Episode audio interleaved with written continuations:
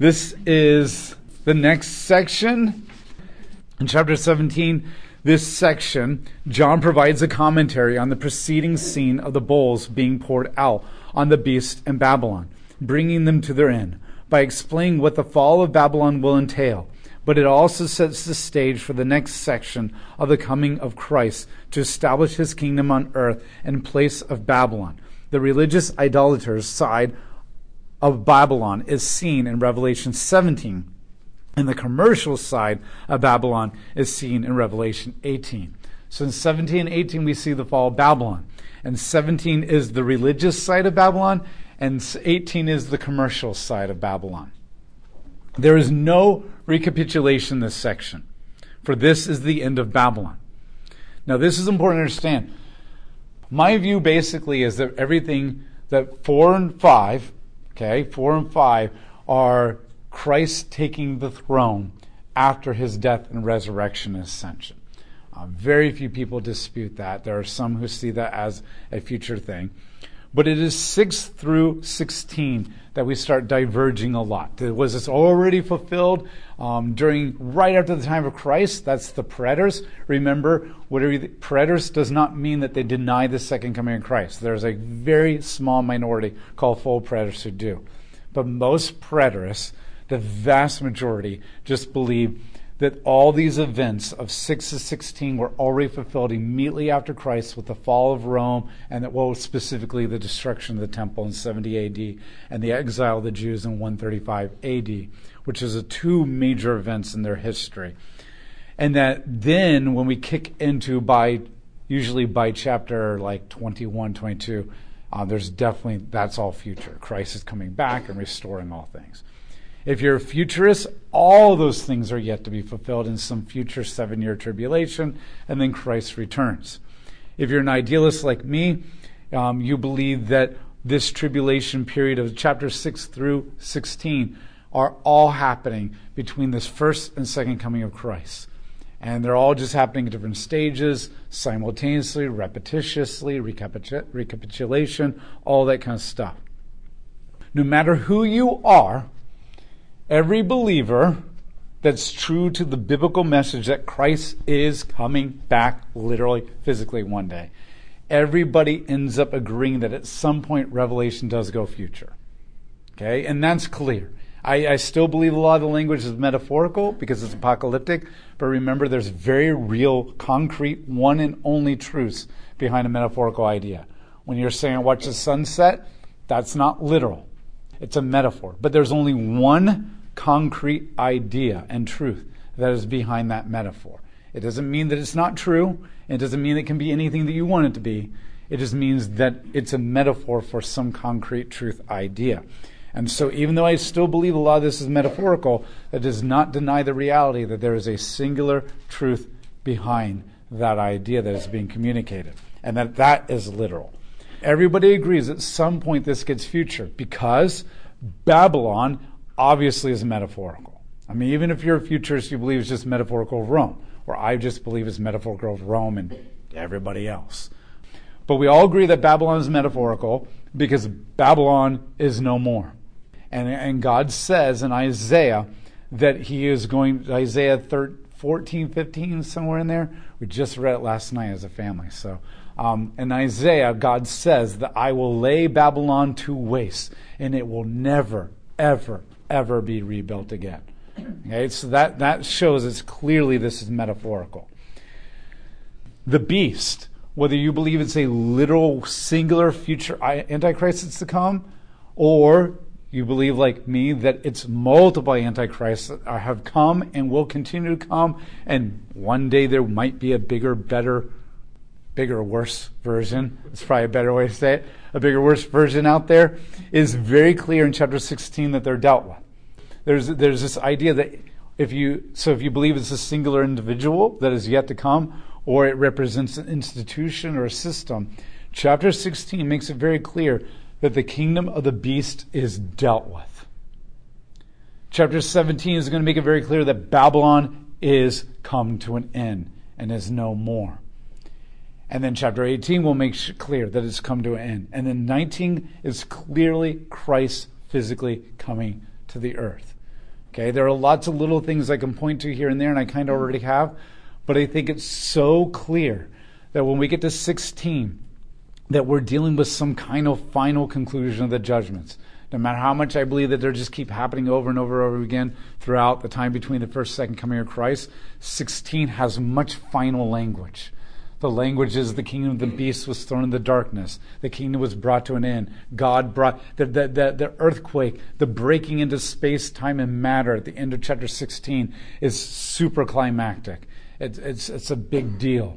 Chapter seventeen, we're going to start seeing Babylon is destroyed. Babylon is no more. The harlot that rides the beast is no more. And then chapter eighteen, we're going to see the end. And then in nineteen, all of heaven's going to praise the end of Babylon. It's no more. And no matter whether how literal or how metaphoric you are, we all agree that this is the ultimate empire. Either the ultimate final empire, futurist of the Antichrist, or the ultimate just world empire that is constantly there all the time in the background being led by Satan. Is clearly done and over with by the end of chapter eighteen. And then in nineteen, Christ shows up literally, and we're going to see that. And then there's this final battle where everything's done. And then when we get to chapter twenty, there's the resurrection of all people. And so where in fifteen and sixteen do we start moving into the future and final days? I don't really know. If you're a futurist, you will say, well, that happened way back in chapter six. If you're an idealist like me, I am right there with you by the end of chapter sixteen. And so I think that no matter who you are, this final, ultimate dealing with climactic language makes it clear that we're getting into the future. We're getting into the future. And some preterists will still say we're in the past in nineteen, but by time, and maybe a little bit in twenty, but by the time we get to twenty, twenty-one, everybody is on the same page. We are in the future. I think that's clear. So at this point, we should start merging more and more into coherence until we get to chapter twenty, because then there's lots of disagreement on that one too. But but seventeen and eighteen is, everybody's pretty much on board that this is the end. This is the end. The language of Babylon's fall, destruction, end is so absolute and final that it's clear that the city is forever gone, never returned. This leads to the physical return of Jesus to Christ to earth, the total defeat at the end of the beast, and the total defeat in the end of Satan.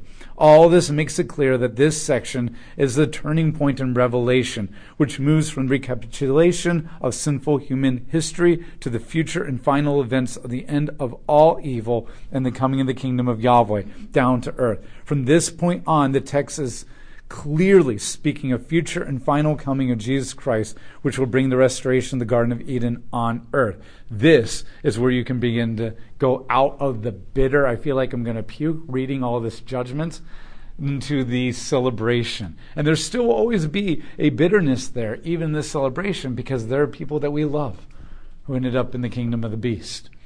But there's still this ultimate victory and praise for Christ's return. So chapter seventeen, verse one. Then one of the seven angels who had the seven bowls came and spoke to me. Come, he said, I will show you the condemnation, the punishment of the great prostitute who sits on many waters, with whom the kings of the earth committed sexual immorality, and the earth's inhabitants got drunk with the wine of her immorality. So he carried me away in the spirit to the wilderness, and there I saw a woman sitting on a scarlet beast, or red beast, and was full of blasphemous names, and had seven heads and ten horns. Now the woman who was dressed in purple and scarlet clothing, and adorned with gold, precious stones, and pearls. She held in her hand a golden cup filled with detestable things and unclean things from her sexual immorality. On her forehead was written a name, a mystery, Babylon the Great, the mother of prostitutes, and of all the detestable things on earth. I saw the woman was drunk with the blood of the saints and the blood of those who testify to Jesus. And I was greatly astonished when I saw her. But the angel said to me, Why are you astonished? I will interpret for you the mystery of the woman and of the beast with the seven heads and the ten horns that carries her. The beast you saw was and is not, but is about to come up from the abyss and then go to the destruction. The inhabitants of the earth and all those whose names were not written on the book of the life since the foundation of the world will be the astounded when they see that the beast was and is not, but is to come. This requires a mind that has wisdom. The seven heads are the seven mountains the woman sits on, They're also the seven kings. Five have fallen, one is, and the other has not has not yet to come. But whenever he does come, he must remain for only a brief time. The beast that was and is not is himself an eighth king, and yet is one of the seven, and is going to destruction. The ten horns that you saw are the ten kings who have not yet received a kingdom, but will receive ruling authority as the kings with the beast for one hour. These things have a single intent, and they will give their power and their authority to the beast, and they will make war with the Lamb, but the Lamb will conquer them, because he is the Lord of lords and the King of kings, and those accompanying the Lamb are the called, the chosen, and the faithful. And to this point you say, thank you, Angel, for that very clear explanation of what this is. Okay, it's like, the reality is, it does, it's like Daniel chapter seven. He's like, I'll explain this to you. You're like, da, da, da, da. And you're like, that doesn't make it any clearer. But here's what you can hold on to. He will make war with the Lamb, but the Lamb will kick his rear end. Okay, that's what you can hold on to. That's the promise. One of the angels shows him a vision. And this is of a woman riding the beast. There are some who say the prostitute is the Catholic Church, or the apostate church. Apostate meaning the believers who are falling away from Christ and kind of aren't exactly a believer anymore, or they were and lost their salvation, or they never were, but look like they were, depending on what view you take. Or the unfaithful Jews, or Jerusalem. Okay, so they will they will point to people of faith, the Jews who are of faith, the Christians who are of faith, or the Catholic Church, and they've gone apostate. They've fallen away from God. There's a problem with this. First, the prostitute is called Babylon, and the name Babylon is never used of believers. It is never all throughout the Bible ever been used of believers, apostate believers, people who used to be believers, people who look like they're believers but not, false teachers, none of that. Babylon has always, always been referred to the absolute wicked, decrepit, anti-God systems of the world. Nations, systems, ideas, worldviews, philosophies, whatever you want to call it. So this cannot be apostate, cannot be the Catholic Church. Second, she is said to rule over all the kings of the earth, which has never been said of the believers. Believers have never ruled over anything politically ever. And all the kings. There have been some little local things here and there and that kind of stuff. And if you believe the Handmaiden's Tale, it's really been always the church controlling everything, but that's not true. The Catholic Church really hasn't. You know the Holy Roman Empire? It was neither holy nor Roman nor an empire. Discuss. Okay? Um, it never really was like anything really major politically. And even today, like the Catholic Church is now pretty pathetic when it comes to power and influence. And this has had to make a lot of futurists rethink their views on a lot of things. This is making some people rethink because they put so much stock in the Catholic Church that it doesn't really look like that anymore. This rules over all the kings of the earth. That has never been true of any kind of Christian, apostate believers, used to be believers, whatever, whatever, whatever, ever. Third, there has never been a time when Jerusalem or the Catholic Church has ruled over the nations. So I kind of already mentioned that. So this is the world. Okay, this is the kingdom of the beast. Lots of people have said that the prostitute language is what makes them think that it's a Christian apostate. Now, first, when she's called sexual prostitution, this does not refer literally to sexual prostitution. He's not going after people who are sexually unfaithful. It is symbolic of idolatry. We've already talked about this multiple times. You can see this in multiple passages in Isaiah and Ezekiel. Specifically, the book of Hosea makes this clear. But it's likened to the great city. The prostitute is connected to the great city. We've talked about this. The great city is always Babylon. It's always the kingdom of the beast. It's always the kingdom of the world. It's a secular kingdom. The more immediate background to the symbolism is Isaiah twenty-three, sixteen through seventeen, where the pagan city of Tyre is called the forgotten prostitute. And in Nahum three four, where the city of Nineveh is the prostitute. So this is the more immediate background. The church, the belief, the Jews who go after idolatry are sometimes called prostitutes in the Bible. However, when we're dealing with political entities, so God will call Israel, when they're unfaithful, prostitutes sometimes, and an idolatry spiritual sense. But when it talks about politics, it's referring to Babylon, the world system.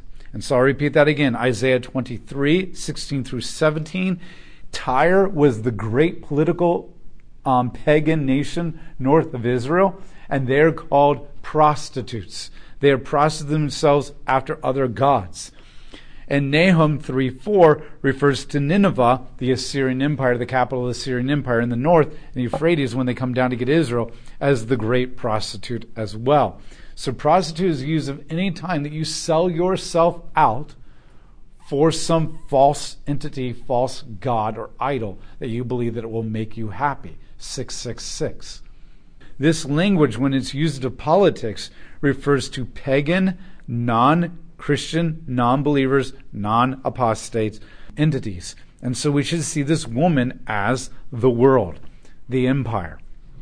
This is not Christians who have sold out to the beast. This is another part of the beast. This is another part of the beast.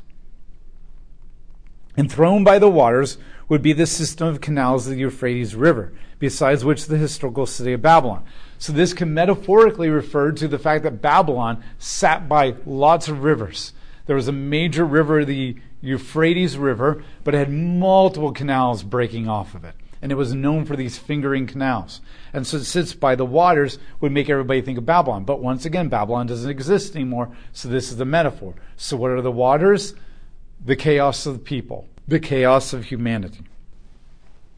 So we're then told by the angel later that these waters are the nations, the peoples, the languages. So this becomes very clear that the waters are not literal. The woman, there's not literally a woman riding a beast, and nor are the waters literal. They are of the people, the nations, and the languages. And the idea is that this is chaos. Remember, all of humanity was united together at the Tower of Babylon. And God says, if this is what they are all able to accomplish when they get together, enthroning and enshrining themselves, then there's no end to the rebellion that they can create. So he scattered them into multiple languages so that they cannot unite together and create this huge system. Every time a nation gets bigger and bigger, we do more and more destruction. And so what God is saying is that speaking multiple languages is a curse. Now that doesn't mean if you know multiple languages you're a bad person, you're cursed. It just means the difficulty in communicating is a curse from God to keep us from uniting in our horrid beastliness. Yet, in Pentecost, Acts chapter two, God brought the Holy Spirit down and everybody began to speak without learning the language, and everybody heard it because the Holy Spirit is not chaos. And if they accept the gospel, we become united through the Spirit, and we're able to actually create life and light. God does ultimately want to undo the speaking multiple languages, but not in the worldly sense, through Christ and the indwelling of the Holy Spirit. So the world, these waters represent the world. They represent humanity. So this is the spiritual idolatry of the world, going after other things other than God. And all the kings of the world participate with her, because there's not one nation in all of human history that has not gone after idolatry or sought after power for the sake of its own sake, for the oppression, the exploitation of all the people. So he carried me away, and the earth's inhabitants got drunk with the wine of her morality. She offers the wine of her immorality to the people, and they get drunk. So this wine represents the seductive lure of the Babylon, of the woman, offering you power, enlightenment, godhood, power, control, whatever you want to call it. So he carried me away in the spirit to the wilderness, and there I saw the woman sitting on the scarlet beast. He is carried away into the wilderness, and remember, the wilderness is a place of barrenness, for the sake of testing and trials. But it also can be a place of uncleanliness and demonic deception. It is in the wilderness where the demons wander around. In fact, there's this weird passage in Numbers where God says, sacrifice the goat and give it over to Azazel. And Azazel is the name of a demon. You're like, oh, okay, what's going on there? And that's a much bigger issue, but we're not going to talk about that. So, but it has the idea that the wilderness contains these demonic spirits and that kind of stuff. And so she is out there with all of them, living it up like they're all best buds. And she has a wine cup. We already talked about this. And there saw a woman scarlet beast that was full of blasphemous names. She had seven heads and ten horns. Now this takes her back to the beast. Remember that beast had seven heads and ten horns. That means that she is like the beast. She is a part of the beast. She's a carbon copy of the beast in some kind of way. Yet they're distinct. So there's a similarity between them, but there's a distinction between them. So think Venn diagram. And we will talk about that. And these seven heads represent completion, and the ten horns represent power and authority, which goes back to kingdoms. Now the woman was dressed in scarlet and purple clothing. These were very, very wealthy fabrics. Very wealthy fabrics. And adorned with gold and precious stones and pearls. So she is just flaunting her audaciousness, her her luxury, her her, her enticement, her beauty, um, the frivolousness, that kind of stuff. And the idea is that it's glamorous, it's seductive, it's attractive. It's the shiny statue of Nebuchadnezzar's dream. It is beautiful, it's seductive, it's powerful. It entices you to want to be a part of it, and she is doing the same thing. And she lures people to her, and the woman dressed had a golden cup filled with the detestable things and the unclean things from her sexual immorality. Unclean always represents sin in the Bible. Unclean either is the result of sin, like sinning, or like, like you become unclean because you are a sinner, or it's the result of sin. Like dead bodies, if you touch them, you're unclean. If you have a skin disease, you're unclean. Not that having a skin disease or touching a dead body makes you a sinner, but that thing would not exist unless without sin being in the world, and that thing has become unclean and dangerous to your health because of sin in the world. This unclean refers to also spirits, evil spirits, the unclean spirits that possess people. Jesus casts them out. Um, Luke uses the word unclean a lot when he's talking about the Gospels. It blinds. When they drink, they get blind on the alcohol. We know what alcohol does to people. It makes them dumb. And it blinds them not only to her reality, that she is truly like death incarnate, and she's just going to destroy your life, but she looks pretty and beautiful and seductive and a powerful control kind of a sense, and it blinds you to the reality of that, but it also blinds you to the reality of who God is, that God is just, that God is loving and has more to offer than she does, but also is just and will deal with those people. Every single time a spirit comes and visits somebody and begins to talk to them, within two to three visits of this spirit, or you can call them demon to be more accurate, but the world just calls them spirits. They usually say, there is no judgment in the afterlife. Everyone will go to the same place. You can become your own God and master of your own life. And that's the seductiveness, offering that. But she also looks like the bewitching demonic women of Greek mythology. Okay, the sirens. Remember, the sirens are like the mermaid-looking creatures or the females, and they like seduce you with their music and draw you to the rocks so you'll crash upon them, and then they cannibalize and eat your flesh. And it's also the logo on the mascot of Starbucks. Got to ask Starbucks, why did you pick the siren as your logo? Could you be saying something? And on her forehead she bears blasphemous names, mocking, and and and, and um. Um, trash-talking Christ and God and all that kind of stuff. And the mystery of her name and character is hidden in the past with typology, but is impacted in this new vision. For those who are sealed in the land refuse to submit to her, she attacks and kills. She then becomes drunk with their blood, which drives her to kill even more. And so the wine is not only the wine of intoxication that leads you into stupidity and idolatry, but it also becomes the blood that she's drinking of the believers that she's killing and destroying, which then just maddens her even more. And in this sense, she is like Anat. In the Canaanite mythology, there was Baal, who was the god, who was dominated like kings and Gideon's life and that kind of stuff. And he was married to his sister slash wife, who was Anat. And Anat was portrayed as a goddess of war and love. And she was portrayed as going out and cutting the heads and the hands off of her enemies, and tying them around her waist and neck like a necklace and belt, and her tongue is hanging out as she's cackling with joy and intoxication from killing people, and she's wading up to her knees in the blood of her victims, and even licking the blood up, and going into this psychotic, frantic frenzy of just killing and bloodshed. And this was the wife of their most revered God. Okay? So that says something about you. That's why cutting off of heads and hands was a big deal among the Canaanites, because you will act like what you worship. And this is why David then goes out and does the same thing with Goliath, because you're a product of your culture. And so we see this over and over again as we go through the First Testament.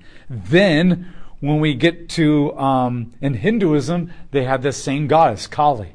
Kali is often portrayed that, cutting the head off of her husband and carrying it around and that kind of stuff. And we see this with even figures in Greek mythology and Roman mythology. And the idea is that God is taking these ancient biblical gods with these new Roman gods, with the idea of the biblical beast of Daniel seven and all these ideas and the prostitute, and he's just merging it together in a conglomeration of one thing, of one thing. Everything is coming to its conclusion here.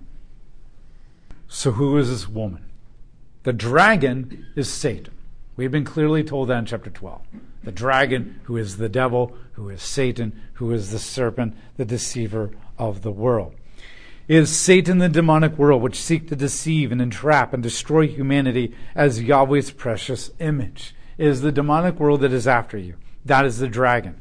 But then the dragon empowers the beast. The beast is the ungodly world, which is willing to submit and align itself with the satanic and ungodly ideologies, philosophies, and worldviews. This produces unrighteous political, economic, and social systems that the world's beastly governments, institutions, and corporations are then built upon. So the beast then represents the world, the world philosophies, the ideolo- ide- ideologies, the idolatry. And then we see that, and we then build institutions into, around these, and with these ideas. Governments, politics, media, um, inst- corporations, all kinds of stuff. The woman is a symbol for the state and all of its alluring seductiveness. Babylon, the prostitute, is seduction and allurement of the satanic world, enticing the human world to abandon Yahweh and to sell out to the beast. She is the adornment of media, propaganda, economic comfort, political power that denies freedom to the individual and tries to seduce the secular society, which is already rebelling against Yahweh, into committing imp- impious acts, unjust oppression, and wickedness that will ultimately lead to its death. It is the widespread systemic evil and satanic pagan idolatry of humans and their institutions that turn them into heartless and devouring beasts due to their corruption and misuse of power. I like that for a lot of bad words together. I worked hard on that paragraph. The dragon represents the demonic world led by Satan. The beast represents the ideologies and the worldviews and the systems and the politics and the governments and all the stuff that we build into it. And the woman represents all the seductiveness. The beautiful women that dance around the Super Bowls or the music videos or on stage, and, and the beautiful men and, and the powerful men and Calvin Klein and Glamour magazine, and, and also represents the pla- pa- politically powerful people who seem like they have these big houses with all this money and multiple yachts and great vacations, and it's it's all those things that we look at and we say, I wish I had that. I wish I had that. And the woman is, the prostitute says, come, come, look, comfort, entertainment, luxury, relaxation. And I guarantee you, you will never be rejected again if you have this. And you will never feel powerless ever again if you have this. And you will never be oppressed or hurt ever again if you have this. And she lures you. And when she lures you, then you realize you have to sell out to the beast. And the beast is the corporation. You have to sell your soul to the corporation and put seventy or eighty hours in a week and begin to buy into their ideology and their H R policies and all that kind of stuff and inclusiveness or whatever, whatever, whatever. The woke machine, whatever it is. You have to work this hours. You have to you have to look the other way and not call out the company for what it's done. And if you try to blow the whistle, then we're going to make you feel like a horrible person. or it's the government that says you have to do this and this and this, and if I scratch your back, you scratch my back, and you owe me, right? It's all that stuff. You realize you have to begin to sell out to the beast and its ideologies and become like it. And the entire time the demonic world is just saying, we've got you. We've got you. Because now you're not invested in your family and you're not invested in God. And that's all we care about. And Satan's like, I don't care if I have to make you poor to curse God. I don't care if I have to make you stinking filthy rich to curse God. That's all I want. Satan can make you poor. He doesn't care. If if you're the kind of person who becomes more godly when you're poor, then he will bring you wealth.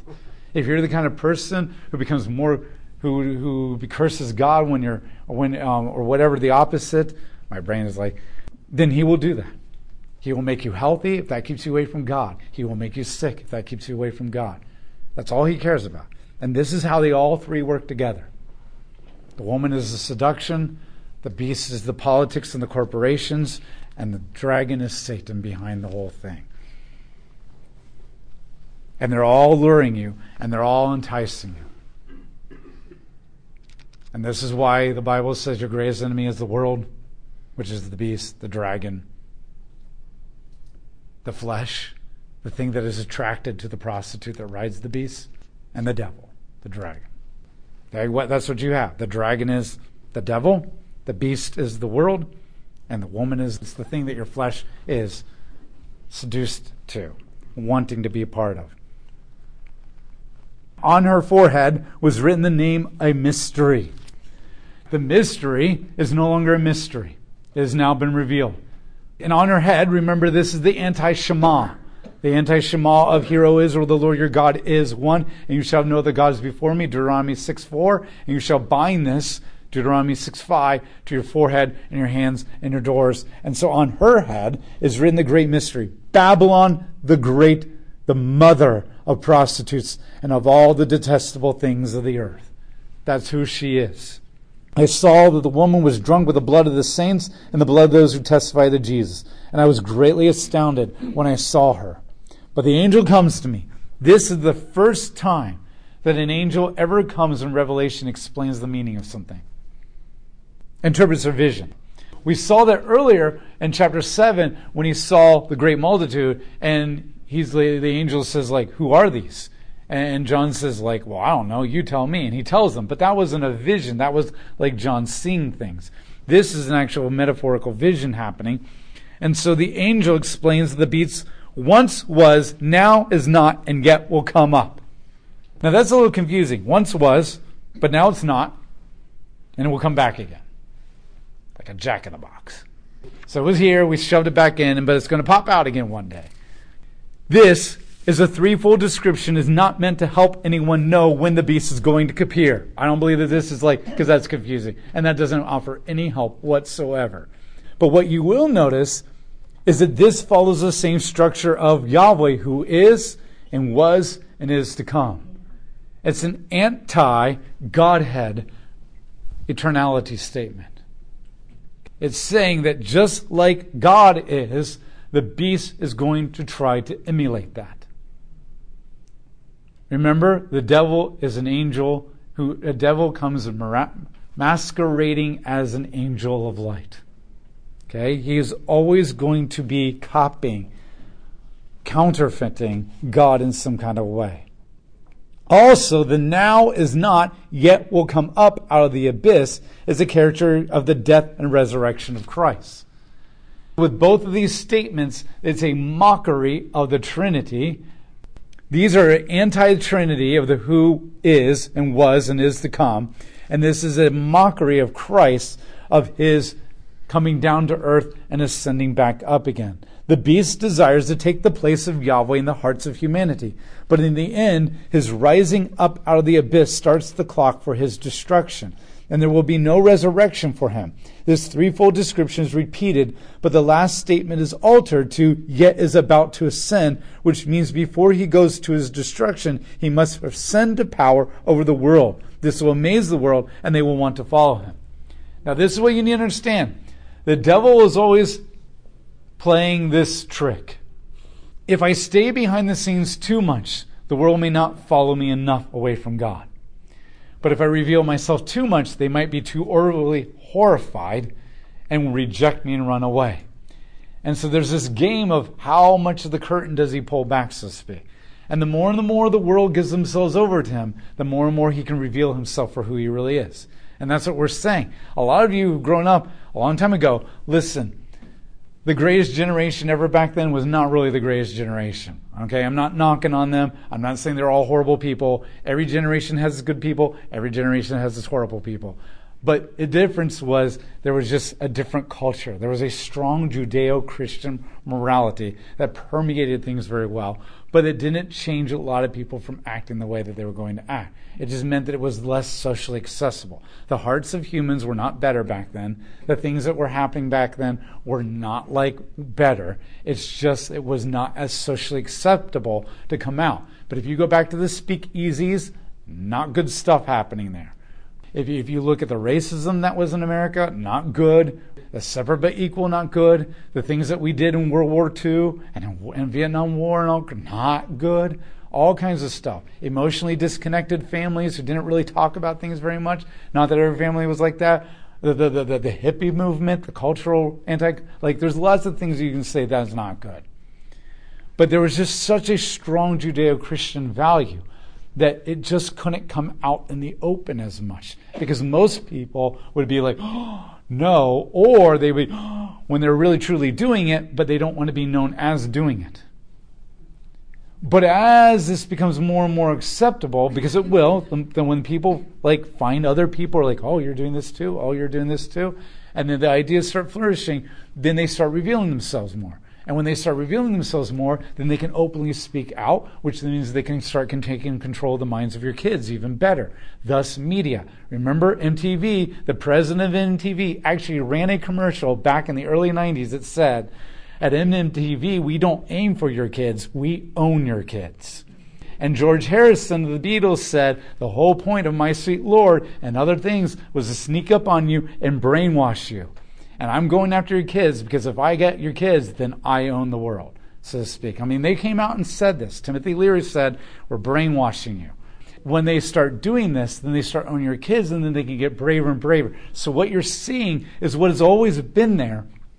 It's just now less taboo, which means it becomes even worse. So don't get me wrong, it is getting worse. But it's not getting worse because it was never there. It's just getting worse because it's now socially acceptable. And listen, I, this is not a political issue, but the law that we just passed in Ohio allowing for abortion, that's a moral issue. And what's saddening is like, listen, politics is not going to change the world. What you vote is not going to change anything. Politics is a reflection of the culture. Politics does not change culture. Culture reflects, politics reflects culture. And we saw that. We saw that abortion's been legal for a long time because politics said it's okay, but we didn't really know what the heart of the people were. And in the election, it was revealed that most Ohioans said they're okay with babies' parts being ripped off of their bodies inside the woman's body and blended up and killed and taken out, even all the way up to the day before the pregnancy. And most people said they're okay with that. And that's because we're now braver and braver to come out and say, I'm okay with this. And the more braver we are to come out with this and say, I'm okay with this, the more people are going to be influenced to think that way as well, which means more and more people will do that. Okay, it's always been there. It's just more and more people are accepting it because of the pervasive education that is going on. And so the devil can reveal himself more and more and more. But the more he reveals himself, the easier it is to cut off his head too. And that's what God is saying. When he is hiding behind the scenes, he cannot be conquered, so to speak, because he's under the current. But God says, I'm going to allow him to ascend fully, because it is then that I can expose him for who he really is and what really has truly been behind everything all along. And then I can cut the beast's head off and deal with him finally. And not that God can't cut it off before that, but that's just not how he's choosing to do it. And it makes it easier for the church too, because there's a lot of people A lot of people voted for abortion, mostly because I don't think they really, truly, fully understand. And if anything, this election, this this the issue one, did not reveal, I think, completely how many people are okay with it. I think it revealed how powerful the media is at deceiving people. I That's what it really revealed. I mean, if that gives you any hope that that many, I don't really think that many people are really okay with abortion. I think it's just the media is that powerfully convincing. Because if you talk to most people, they had no idea what that document really said. They had no idea. And they don't, a lot of them, when you show the Australian um, evangelist, Ray Comfort is beautiful. He goes around showing abortion videos, and when the minute people see the videos, they're like, holy crap, I'm not for that. So that says something. That says something. So I know that's a digression, but I'm just using that as an example of that this is what the beast is. This is how it's coming up. And God's saying, I'm going to allow it to expose itself, and it's going to look really scary, and it's going to get worse for a while, but then I'll cut the head off. Then I'll cut the head off. We're told that this beast, this woman, sits on the seven hills, or the seven mountains. The seven mountains. This can also be translated hills, but the word should be understood as mountains. Everybody reading this in the first generation would immediately thought Rome, because Rome was famously known throughout the world and in history as a city on the seven hills. And that was what it's known. Not, no other place is known as that, as so powerfully. Maybe in like Pennsylvania somewhere, um, but in some back farm, but not like worldwide known for that. Seven mountains. So this is Rome. But I don't think, remember, this is just a typology. I believe that these original things were just typology for future kingdoms to come and come and come. And now, how do we see this? They are the seven kings. Five have fallen, one is, and the other has not yet come. But whenever he does come, he must remain for only a brief time.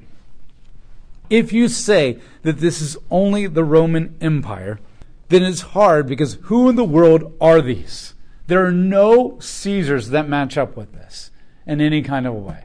And, and the preterists have tried so hard, and none of the preterists, like literally almost none of the preterists, agree with each other, which just shows you how vague this is. The Catholic Church doesn't represent this in any kind of way. It could be some future thing, but then like, what's the point of telling us that? I mean, unless God says, and the first one is Russia, and the second one is the United Nations, and the third one is like Ukraine or whatever, like, right? Unless he gives us specific nations, this could almost match up with anything as we're going throughout history into the future. And you're not going to know until it's all done and over with, and by then the seven years are over with, so what was the point in telling you this to begin, to begin with? I mean, if this is all future, then you're not going to know until all those seven years are done and over with, so what was the point even in telling you this? I don't think the idea is that we're supposed to identify particular kingdoms. Okay, because one, we're told that there are many kingdoms. I think the idea is saying is that some of these beastly nations have already passed, some are already here, and some are yet to come. And notice it says the seventh is yet to come, meaning the final one, but there's an eighth one coming too. And you're like, wait, what? The eighth one? There's only seven heads. And if there was eight heads, why didn't you talk about that? Like, shouldn't it be there's eight heads and, and, and, and five have fallen and one is, and then two are yet to come because there's eight. But instead he says five have fallen, one is, and one is yet to come, and then goes a little bit further. Oh, no, by the way, there's an eighth one. He's still coming too. And I think the, the idea is that they're just always coming. They're always coming. Five have already come. There have already been empires and empires and empires that have risen up. They've conquered the world, oppressed people, genocide, slaughter, da da da da da da, and they're gone. But then there's always one here, Rome. For us, it's whatever. And then there's another one yet to come. And what, just when you thought that this is the end and this is the final one, and oh wait a minute, there's another one coming too. Because right, how many times people have said this is it? For two thousand years, people have said this is it. This is the end of the times. The six-day war in Israel. This is it. And then it wasn't. And then there's another one. Oh, this is it. And then it wasn't. Oh, this is it. Now, we justify it by at least I'm not prophesying, predicting that it's going to come in the next five years. But that's still what we've been doing over and over and over again. And I know currently what's happening in Israel is another big one. And they might be right. But then when it's all done and over with, then it will be revealed that it's wrong. But we won't know until... till it either leads to something climactic or it gets done and over with and everything goes back to the same. And I mean the same, and just not like everything will be hunky-dory again, but just no more conflict. And we won't know until this is all done and over with. They're like, oh, that's the seventh one. But then we realize, oh, wait, there's actually an eighth. And I think that's the idea that's being communicated. There's always going to be another one, another one, another one, another one, until the beast is so fully revealed that God is going to cut the head off and there are no more, period. And whatever these kingdoms are, I don't think the point is to try to figure it out. And you can disagree with me, but I still love you, and I'm still your brother in Christ. The real question is, do you still love me? Uh, I think the idea is just like when he gets a fatal wound to one of the seven heads, and then it looks like it heals, and there's another head that's still alive. It's Hydra. You cut one off, and another one appears. And I think that's the idea, because the only one that can truly kill the beast is Christ. That's it. The ten horns go back to Daniel chapter seven. They cannot be the Roman rulers, because we saw this in Daniel seven. Satan is the constant that keeps moving throughout history. I think the idea is that no matter what's happening, Satan is the constant. Empires will rise and empires will fall, but Satan is always the constant. And that's the idea. That's the idea. And he has many heads, and they come up all at different times, but they all are connected to the same body, Satan. Verse fourteen, I'll repeat it again, because no matter what we believe and how we disagree, we all can agree this. They will make war with the Lamb, but the Lamb will conquer them, because he is Lord of lords and Kings of kings, and those accompanying the Lamb are called the chosen and the faithful. That's the main point. Verse fifteen, then the angel said to me, the waters you saw where the prostitute is seated are the peoples, multitudes, and nations, and language. The ten horns that you saw and the beast, these will hate the prostitute and make her desolate and naked. This shows you that the beast and the prostitute are ultimately different.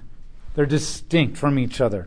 They will consume her flesh and burn her up with fire, for God has put her into the minds to carry out the purpose by making a decision to give their royal power to the beast until the words of God are fulfilled. And as for the woman you saw, she is the great city, which is Babylon, that has sovereignty over the kings of the earth. Once again, rules everything. So what God says is, how is God ultimately going to destroy the woman? By making the beast turn on her and devour her. And I think the point is, no matter what empire or nation that's in control, how do they usually fall? They turn on each other, and they eat each other. They eat their own. And we can see this. There's so many people of the cancel culture. The cancel culture is huge in America right now in a social media sense. And I've seen people in media where they have gone after people and they've canceled, right? Because right now, it used to be that tolerance meant we agree on this, this, and this, but then there's a bunch of things that we don't agree on. But as long as we can, you have evidence for what you believe, and I have evidence for what I believe. Both of our opinions are valid. Somebody's right and somebody's wrong, or both are wrong. But I'm going to agree to disagree. We're still friends, because that's what tolerance means. I tolerate you, and that's kind of a I tolerate you because I love you and we can still be friends. But now we've gone into, I have fifty million things on my checklist and we agree, check, check, check, check, check, check, check, check, and we're really good friends and we're going to go out together and cancel all the people that don't check off the list. But then it's our checklist is so long that one day we finally realize there's one thing you didn't check, and then they just turn on you and devour you and eat you and destroy you and cancel you. And I've actually read articles from these men and women in the media who have gone after people because they didn't match their fifty-one million things that you had to agree with them on, or they will cancel you, and they have destroyed people's careers and reputations, and they have patted themselves on the back. We have made the world a better place now. And then all of a sudden, the same thing that they're a part of turns on them because they find one thing about them, and they devour them and destroy them. And I've actually seen the interviews where they're like, this wasn't supposed to happen to me. I was on their team. We all agreed with each other, except for that one thing where you just hadn't gotten down to fifty-one million and two down there. And that's what happens, and that's what we're seeing. But not only that, we've seen this, right, in movies, We're like, they're all like buds in this Kabbalah or conspiracy to take over people. And then they get caught and they need to find a fall guy. And they're like, ship that guy to Alaska so nobody can ever talk to him. And then we'll find this other guy to take the fall for us, right? And the guy's like, what the heck? And we've seen this over and over and over again. Okay, we've been seeing this with t- big tobacco where they found fall guys, that kind of stuff, all kinds of stuff. And this is what happens. And this is what God says. Ultimately, the day will come where I will turn the whole dang system on itself. And they will just destroy each other until there's nothing left. And we've seen that in world history, too. The Roman Empire fell apart because they just started turning on each other. There are T V shows that are, there are bands, like Fleetwood Mac or ABBA or something like that, where they all just like end up, Beatles, where they all just end up turning on each other, and then they devoured each other until they didn't have any fame anymore. I think this is the idea that's being communicated here, is that God is ultimately going to use its own unstable foundation to collapse the whole dang thing. He's not going to just cut the head off. He's going to cut the feet out from underneath them as well. And they're just going to bite each other as they go down, like a bunch of piranhas. This is the fall of the beast. Because God says in Romans one, he gave them over to their own desires. And eventually he will give the world over to its own desires, and it will collapse.